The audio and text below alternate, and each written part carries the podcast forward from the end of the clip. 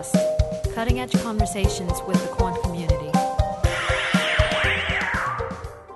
Hi, everybody, and welcome to a new episode of Risk.net's Quantcast. As usual, Mauro Cesa and Nazneen Sharif here. Hi, Nazneen. Hi. Uh, what is not usual in today's Quantcast is that instead of talking to authors about the forthcoming research published in uh, cutting edge section of uh, Risk, uh, the format today will be more that of a debate. Here in the studio with us uh, is Marc Henrard, who is managing partner at Mu Risk Advisory and uh, visiting professor at uh, University College London. Hi, Marc. How are you today? Hi. Good. Good afternoon. Good afternoon, everybody. And we have Fabio Mercurio connected over the phone. Fabio is the global head of quant analytics at, at Bloomberg in New York and adjunct professor at NYU. Uh, Fabio, you are now uh, the first guest to have appeared twice in our podcast. Uh, good to have you back. How are you today? Yeah, great. Uh, glad to hear that. Looking forward to this uh, debate. Excellent. Thank you both for joining us. Um, so, today we are going to discuss LIBOR's fallback, um, the issues related to it, and the possible solutions. Uh, and we will do it from a quantitative perspective. So, we are lucky to have two of the main experts in uh, rate derivatives pricing here. Um, as we know, LIBOR is due to be discontinued in 2021. At the moment, roughly $400 trillion worth of derivatives notional have one of the IBORs as reference rate. Uh, the selection process is uh, for, for, a new benchmark rate has sparked uh, debates and consultations over the past year, and together with this, some disagreements have emerged. Risk.net has covered has covered it extensively, and Nazneen, you authored some of the uh, coverage uh, we published on benchmark rate reform. Uh, yes, I have. So um, where we are at now is um, the you know U.S., U.K., and Europe have chosen overnight RFRs to replace the LIBOR family of rates. However, LIBOR is a forward term rate where the payment of a swap, for instance, is known at the beginning of the period. Um, but in order to create a smooth transition from LIBOR term rates to the new RFRs, an industry consultation led by ISDA started exploring different methodologies to calculate a fallback for LIBOR in the derivatives market. Uh, now, the, the, the, issue is the consultation resulted in a majority of respondents picking a backward looking methodology as a fallback. This has, of course, raised concerns in other markets, such as loans and bonds markets, which are pushing for forward rates as they would like to know their cash flows in advance. Um, and a backward looking rate is likely to impact even uh, derivatives products as the industry has relied on forward looking LIBOR for so long. Um, so uh, the derivatives industry seems to be now settling on a backward look- looking methodology as LIBOR fallback. Um, so maybe we can start with a simple question. Um, Fabio, maybe you can take this first. Um, what will the impact of this be on derivatives products? Okay, um, thank you, Nazneen. And um, well, the impact would be uh, major, right? So um, we're not talking about uh, the impact on uh, operations because that, that's going to be major as well. But um, let's focus on uh, on pricing because I think the um, the purpose of this debate is actually to discuss about the quantitative implications of the um, transition and of course, as you said, we are transitioning away from a rate that is set in advance to something that will be set in arrears. Um, uh, so the first thing that we need to uh, be uh, aware of is that there would be um, economic value transfers um, from old to new contracts if the new ISDA agreements will be applied. And and especially when the LIBOR fallback kicks in, not only um, will we experience changes in the NPV of um, derivative portfolios, but the impact will be um, uh, seen as well on uh, sensitivities, uh, hedges, and future exposures, risk metrics, and valuation adjustments. And so um, the, you can see that the impact is going to be across the board.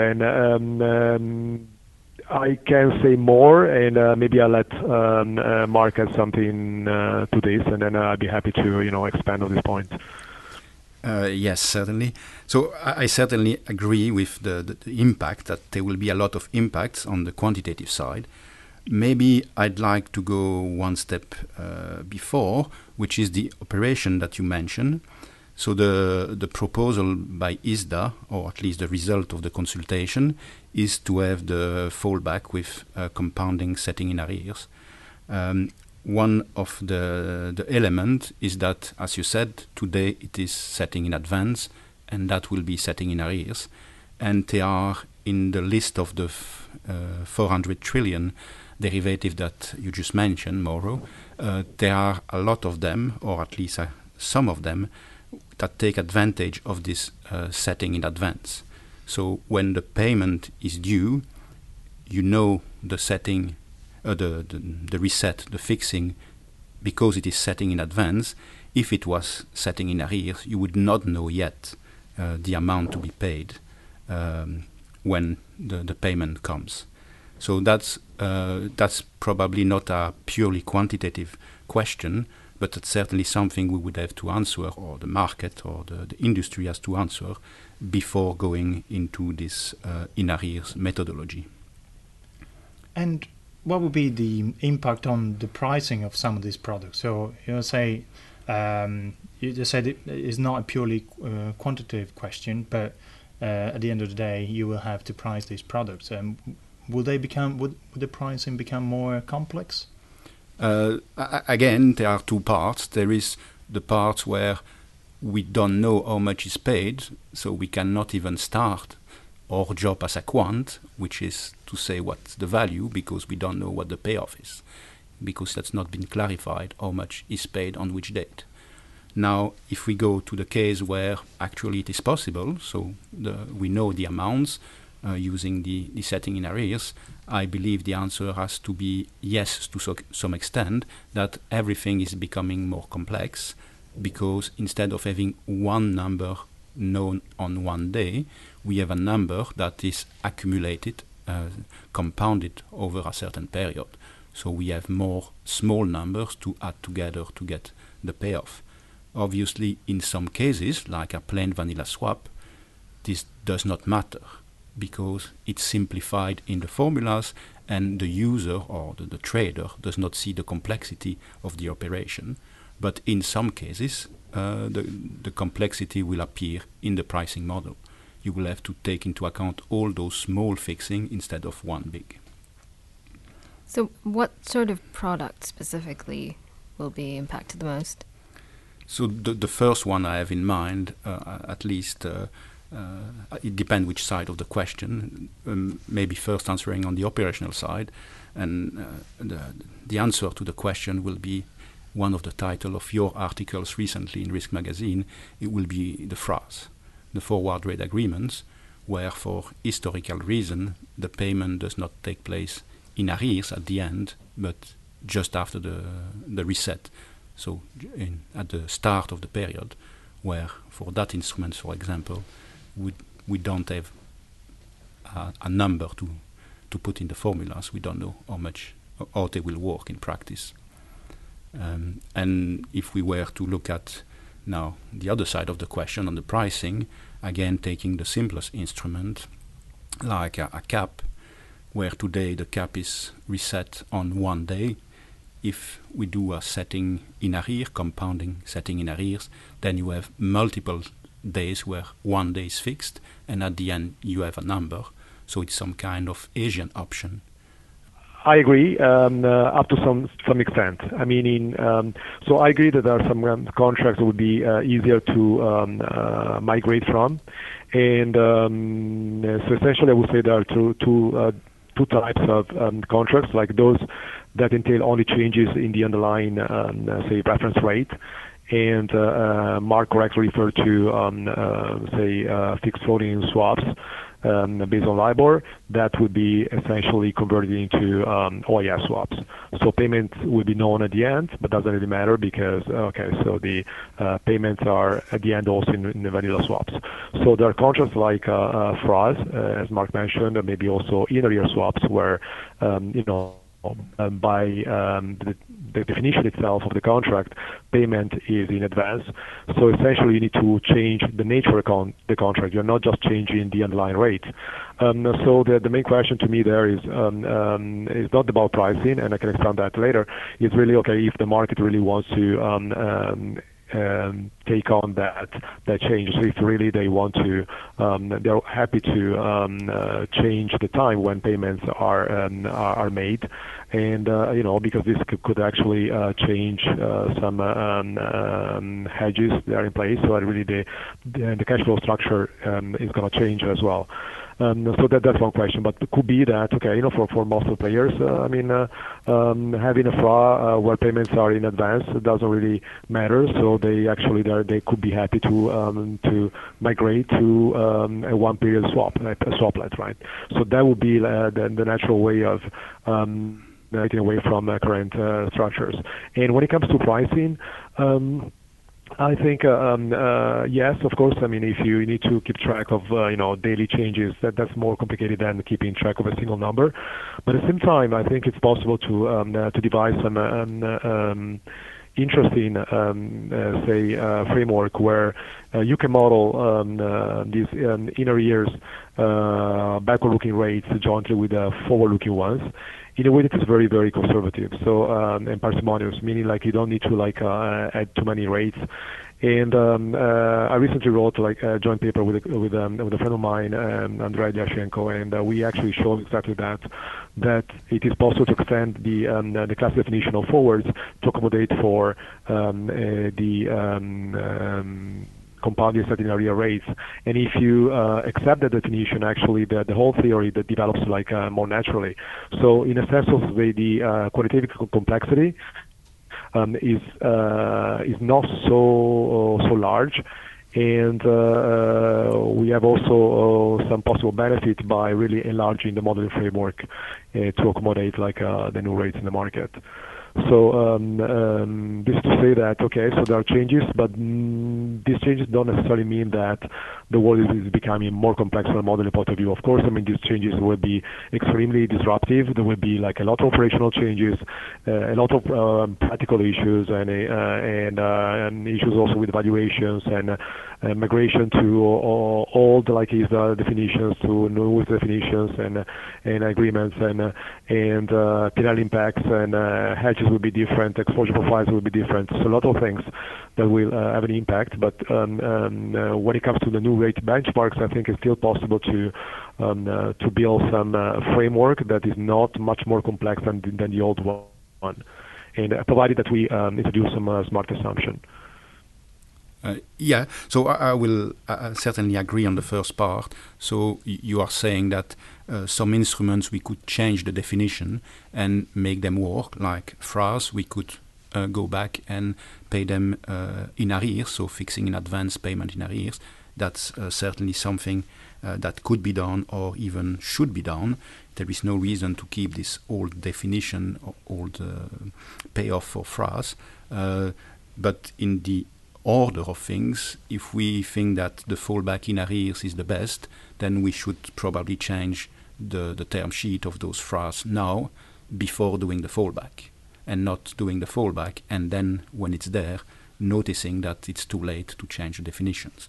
So certainly I would agree that there are a uh, certain number of instruments where we could change today the definition without disrupting the market because the definition are there for historical reason and not deep risk management reason. And then the, the second part, which is on, on, on the modeling, uh, unfortunately, I have not uh, read all the details of the, the, the paper. Uh, I have it in my mailbox somewhere, and I've started. Uh, but even if there, uh, with a new framework, it still means that people have to spend the time to look at it, implement it. So even if at the end it is not more complex in absolute term, it is more complex in relative term because we have what exists today and we have to create a new one. So we'll have more things to do and in parallel. Maybe not very different from uh, what we did uh, as a quant 10 years ago when we introduced the multi-curve. We cannot say that the multi-curves to price swaps is very complex. It's some multiplication, some additions, but they were done in a different way than before. The same formulas with slight differences, but still impacted uh, in an important way uh, the operation, uh, the systems, and the way uh, traders were uh, looking at the problem. So going beyond our pure quant world, uh, for me, this disruption is very good. It's just more job, uh, more uh, clients. But uh, for the market, uh, we have probably to be careful not to put too many things at the same time. Yeah, so it's um, um Okay, so I actually agree. So maybe um, I don't know to, to make the the, the, uh, the, debate interesting. Maybe I should say that I disagree. But if I think I think I agree on uh, you know, um, and uh, I think it's right to agree because uh, you know uh, there are some object, objective things that okay, it's hard to disagree on, uh, and Marc said. So the current fallback um, is naturally designed for, uh, say, um, um, say vanilla derivatives like um, uh, standard um, fixed floating swap, uh, where you know um, um, LIBOR is set in is set in advance and paid in arrears. So and clearly, in case of a FRA, um, uh, you cannot really pay in advance a rate that it will be known only in arrears, right? So I mean, there is really a fundamental conceptual issue there. So you definitely need to like uh, change the uh, the definition of the of the payoff in the first place. So that that I, totally agree. Um, when it comes to pricing, yes. Um, um, uh, there will be um, impacts because okay, we are changing um, uh, definition rates, but that's uh, that's the way the market is uh, is going. I mean, even even if we are using forward-looking rates, so not rates set in arrears, would be a difference because. Um, we um, are migrating from a risky rate, risky term rate, a LIBOR, that includes also a risk premium for credit and liquidity, to something that is actually risk-free, secured. So um, uh, secure in case of SOFR, then okay, maybe in case of other um, uh, other like benchmarks, maybe maybe not. But um, uh, still, the new risk-free term rates are not as risky as the old and current LIBOR. So which means that there are situations where um, uh, people can have problems. For example, I'm thinking of a typical uh, municipality situation in the U.S. where um, um, uh, a municipality issued some floating rate note linked to some mini rate is hedging the exposure by buying some LIBOR-based swap. So if you if you um, um, migrate away from LIBOR and replace LIBOR with some risk-free term rate plus a, given spread on top of that, you will not be able to hedge your exposure in all uh, state of the, world, especially if there is some kind of um, a new economic crisis or new systemic crisis in the financial system. And then essentially uh, the uh, basis between risky rates and risk-free rates will um, soar, as it happened when, for example, when Lehman defaulted. but the contract will not be able to to support that because um, the the spread in the you know the LIBOR fallback uh, definition is actually uh, will be fixed. So um, uh, there are caveats also uh, using uh, um, for forward-looking rates just because we are migrating away from uh, from an old um, interest rate benchmark and we're using a new one. So um, I agree with Marc, but what I'm saying is that yeah, the problem is actually deeper. It has to do with really replacing an old with a new one. We've been discussing mostly FRAs so far. Uh, but what about the pricing of caps, floors, or options? Um, how can they price in a way that they don't uh, need to use forward rates? So we have started a little bit earlier. So on on, on those instruments, uh, for swaption, uh, as uh, mentioned also earlier, that question of uh, forward-looking term rate or in arrears will have roughly no impact. Uh, so, mm. or no impact. Both of them are the same, but they have a strong impact with respect to the current uh, LIBOR.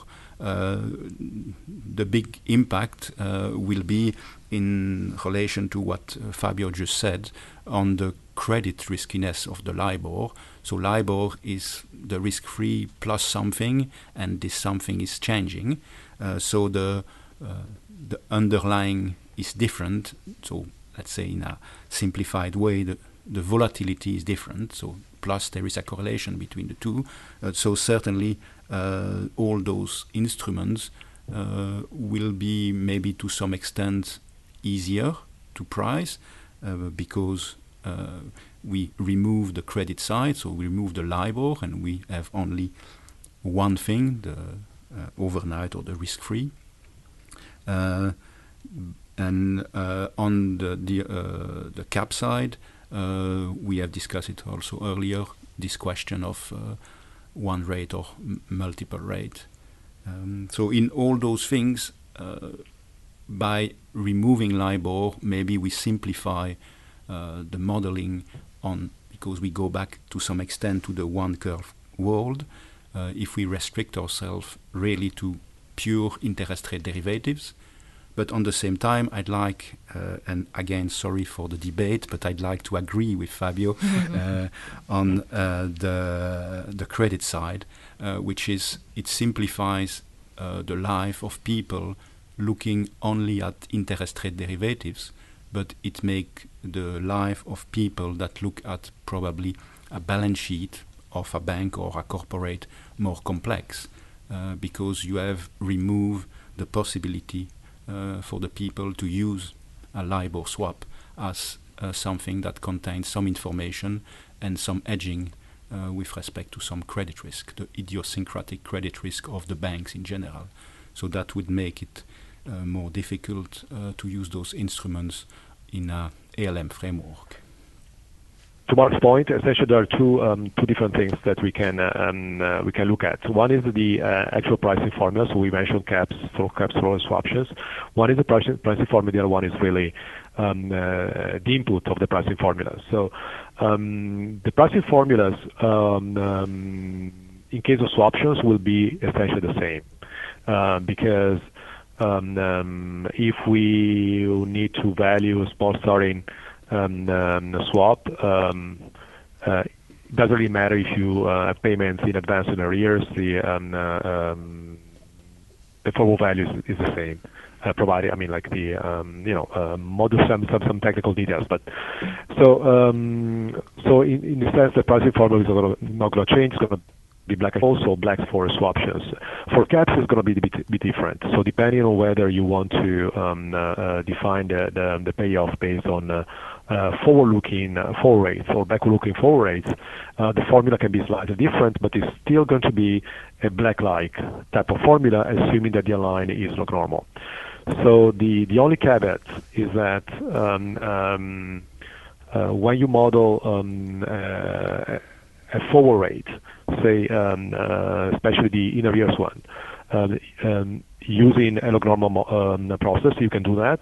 The only caveat is that you need to be careful because the volatility uh, of the um, uh, of the process is going to is decreasing and goes down to zero in the application period because as Marc mentioned it is like a, a, an Asian op- an Asian type uh, payoff so really uh, as time goes by the volatility of the uh, the average um, goes down to zero so uh, that's the only caveat, but you can still assume that there, um, there is a normal distribution. So if you price a caplet either with a, um, um, uh, say a LIBOR, a LIBOR or a rate set in advance or set in arrears, the formula can still be a black-like, but uh, the volatility could be slightly different. So uh, this gives me um, um, the chance to um, uh, to say the second point, which is also uh, what uh, Marc um, mentioned.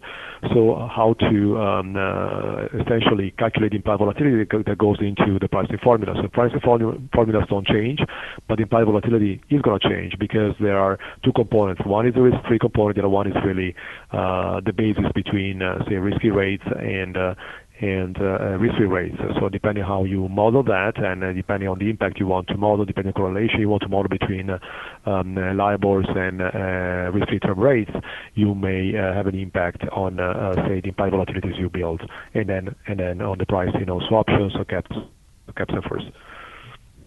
Um, so. I mean, there there seems to be you know a, lot of complexity in the pricing of um, you know simpler derivatives, but some argue that you know structured products that depend on forward rates would become enormously complex to price if they have to suddenly factor in a series of compounded rates as opposed to a single LIBOR term rate. Um, do you agree? And I mean, if there are issues, what are they? So um, uh, sorry for quoting myself, but I mean, um, I mean, Andre and I are excited because I think we found like uh, you know an interesting uh, um, uh, development that can be helpful. And uh, so essentially, the idea is that Um, uh, so we agree that you know the world is becoming more complex, but at the same time uh, we we think we found a way to uh, to manage that complexity. And um, uh, so um, it is possible to model like uh, um, forward rates um, uh, that at the same time uh, can take care of simulating or uh, say modeling the um, forward-looking rates and the backward-looking rates. Uh, in a parsimonious manner. So it is possible to uh, extend, for example, the LIBOR market model to um, um, include uh, backward-looking rates as well. And by a simple extension of the rate dynamics that we assumed in the in the classic modeling framework. In a sense, we uh, we think that okay, it is possible to accommodate like the new features at uh, a minor extra cost, given that there is a, cost to bear, and we, we agree on that. So the cost could be minor, provided that you um, you uh, look at the right uh, quantities and you model them uh, properly. Properly, and uh, um, so if you, if you uh, agree that it's possible to extend current models in that way, and um, then okay, I think also the pricing of more complex instruments will not be that complex anymore because essentially you can use like the old um, pricing framework, frameworks, um, but uh, with a caveat you just need to um, extend the uh, the rate dynamics uh, basically to assume some evolution also in the accrual period, and if you do that you have um, uh, some interesting property that you uh, can get as a as a byproduct. Um, namely, you can you can uh, even get like um, risk neutral dynamics for for rates, things that is not possible in a, in a classic LIBOR market model, for example. And this allows you to um, to price a number of um, um, instruments in a simple manner. So, um, for example, we already know that it's possible to price uh, um, uh, futures and uh, also like as a paper on that, right? So it's possible to price, you say, um, OIS-based futures, you know, using a, model and a formula that is very similar to the one that we are using for euro-dollar futures. So it's not much more complex in that case. So when it comes to more complex derivatives, it is possible to extend the current modeling frameworks to to allow for the modeling of backward-looking rates as well. And we can do that in a way that um, the pricing of more complex instruments uh, becomes uh, doable. And for example, um, hybrid price is going to be easier. Uh, even uh, multi-currency um, interest rate model is going to be easier. So uh, it is not necessarily true that um, this new world will create like more complexity um, for the sake of it. So it will create more complexity, but paradoxically, we're going to have some benefit out of that.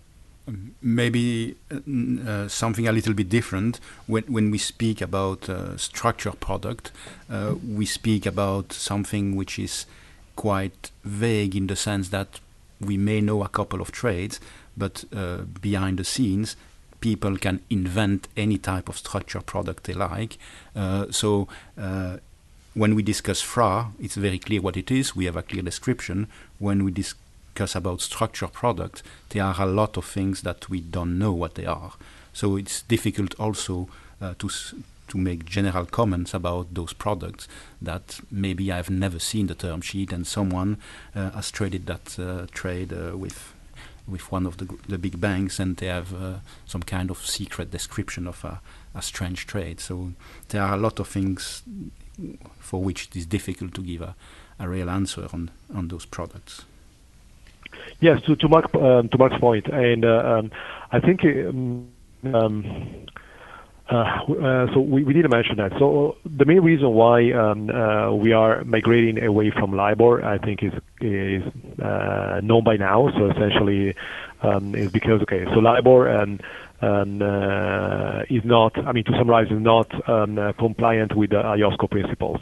So, um, so the industry came up with a replacement which essentially um, is based on uh, active quotes, is very liquid and transparent, and so on, right?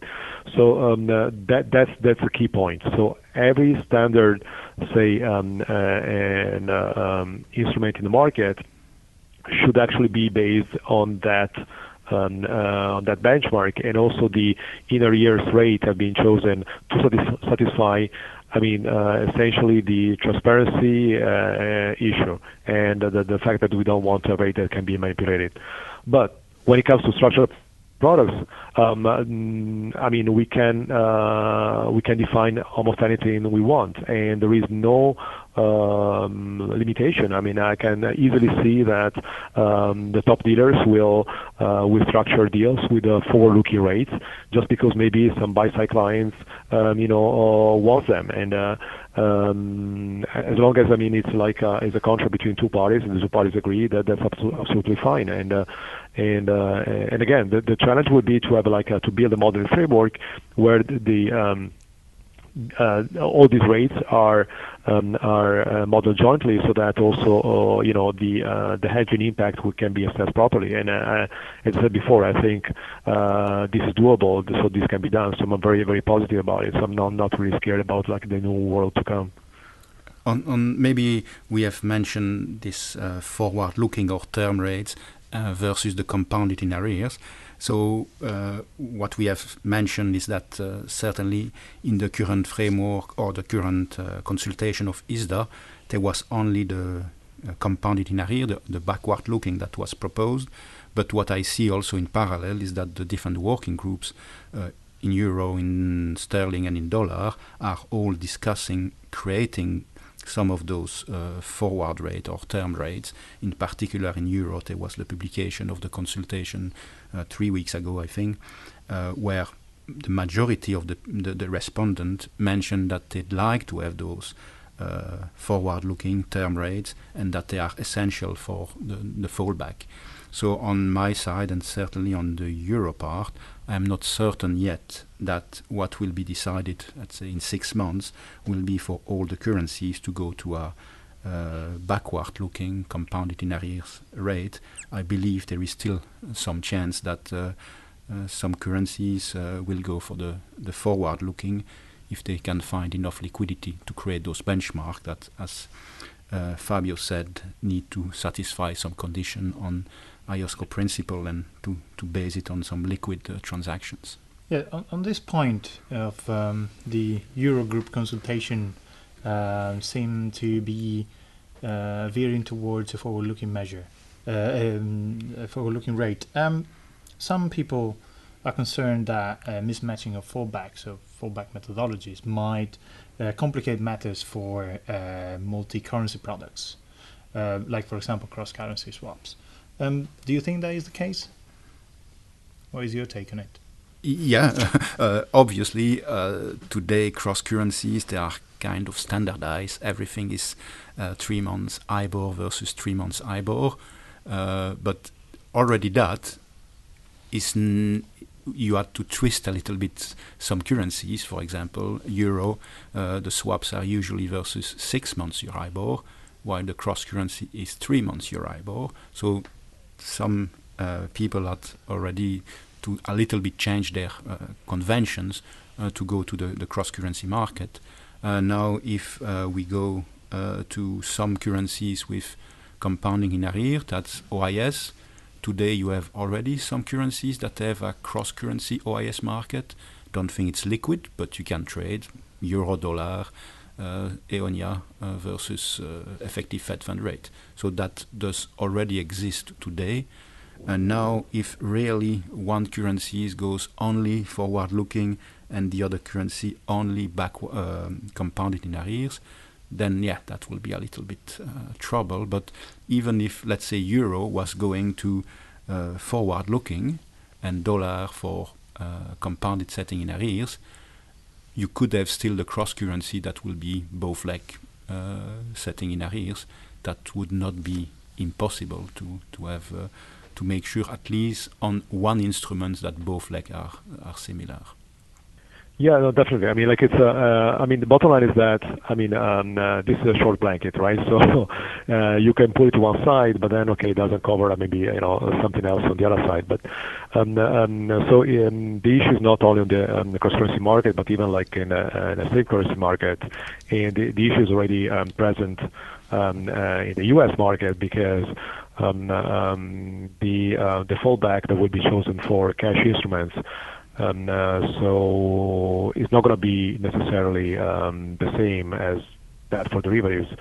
So um, um, and then you will have like some kind of like fallback basis there, which is not you really want because uh, you know one market is used to hedge the other. So th- there are issues like that, but the main problem is that a forward-looking uh, term rate can be built, but is actually uh, much less um, objective than uh, these compounded setting arrears.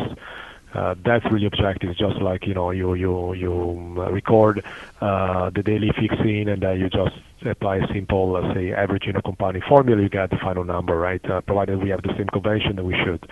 But um, once you want to build some um, forward-looking rate, then um, you, you, can do it, you know, using um, um, swaps or futures, and there, are a few proposed methodologies, and and uh, but then uh, you know there is also some modeling choice you have to make, some interpolation, uh, you know, really curve construction that you need to apply.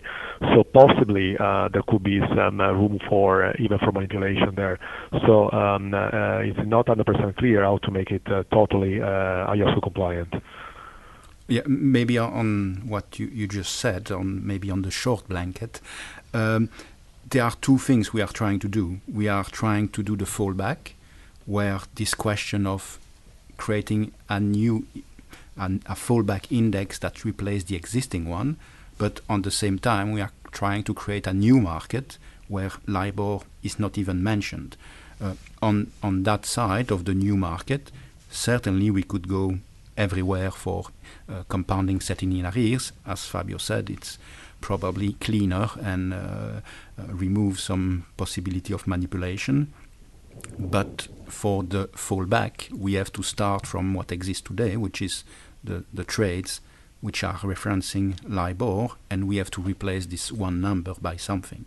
So uh, at the same time, we have some basis uh, maybe between different asset class on the fallback, but we may also have a basis between instruments, legally, legacy instruments uh, that will go through the fallback process, and new instruments, uh, new trades, where we have a little bit more flexibility. And there, on the new trades, I would agree that uh, the um, uh, compounded setting in arrears, so OIS-like uh, approach, will be better. So, uh, from from a quant perspective, um, are there any other issues you're worried about in the context of LIBOR reform? Uh, let me maybe answer first. Yeah. Beyond the LIBOR reforms, all the discussion we have in the market about uh, regulations, new regulation, uh, new way to to to see the market, uh, and and so on, and the LIBOR reform. Uh, I'm worried that uh, we take decision for political or legal aspects, and we don't uh, include discussion with quants or, in general, traders or market uh, participants, and we come with solutions which are easy to implement from maybe a legal perspective, operational perspective, but yep. create risk management issue, valuation issue, uh, adjustment. Again, they are good for me if I'm selling my service, but they are not good for the market to have the complexity and costing more to, to manage the risk, which is the role of the banks, is to manage or help uh, the user to manage their risk. Uh, so yeah, I'm afraid that uh, we asked the question one step too late, which is please price this where the question should be before do, mm, creating the this, can you help us to make the world easier to, to manage? No, uh, I, I, understand perfectly uh, Marc's point, and I think I, I 100% agree with him. So um, I think a quant should be definitely involved, like uh, earlier in conversations. I think in the U.S. this this happened uh, because people like Darrell Duffie, who are definitely an expert, uh, expert uh, who is definitely an expert in the field, has been involved and I had a chance to um, to give a, um, a very important input to the discussion. Um, I'm not sure about you know other um, regions, but um, I agree that in general quants are uh, are called in later, and we need to like uh, fix issues. I mean, uh, and rather than being called to be part of the conversation. At the same time, you know, as a quant, I think this, uh, I'm also happy not to be involved too early because this means that okay, there could be like more issues to address and even more job security for us and more fun. Um, we know that after the um, the credit crunch, essentially uh, the world changed, and uh, uh, the fun we used to have, like building uh, um, uh, new complex instruments and building new pricing models to accommodate the, the complex structures, um, was over. And um, I think now we have a chance of uh, you know of of doing something that we used to do in the past, like so building something that because the uh, the new benchmark is getting um, uh, more advanced, and will be uh, to address. We mentioned uh, the possibility of uh, term rates uh, surviving along with uh, LIBOR, or some kind of LIBOR um, proxy, or even zombie LIBOR, as somebody calls it. So it will be interesting because there could be a chance really of um, of seeing a market where um, risky rates or risk-free term rates um, leave um, uh, together, meaning they live with uh, their own um, um, markets, implied volatilities and trades, uh, which means that uh, we will definitely need to upgrade our models to comply with a full-blown multi-curve uh, framework um, uh, where LIBOR or LIBOR proxy or anyway like some risky risky rate is modeled jointly with risk-free term rates uh, either forward-looking or backward-looking. That's a really a major challenge for quants, but again, uh, I think it's, uh, uh, most quants will actually welcome it because uh, this is our job. This is what we have fun doing. Great. Well, you can be sure that from uh, our side at Risk.net, we will uh, keep giving you the chance to voice your opinion, to show your solutions, and present your models in our pages. So Marc and Fabio, thank you very much for joining us today. It's been uh, very interesting, and I hope uh, everyone from home enjoyed it too. Thank you for listening.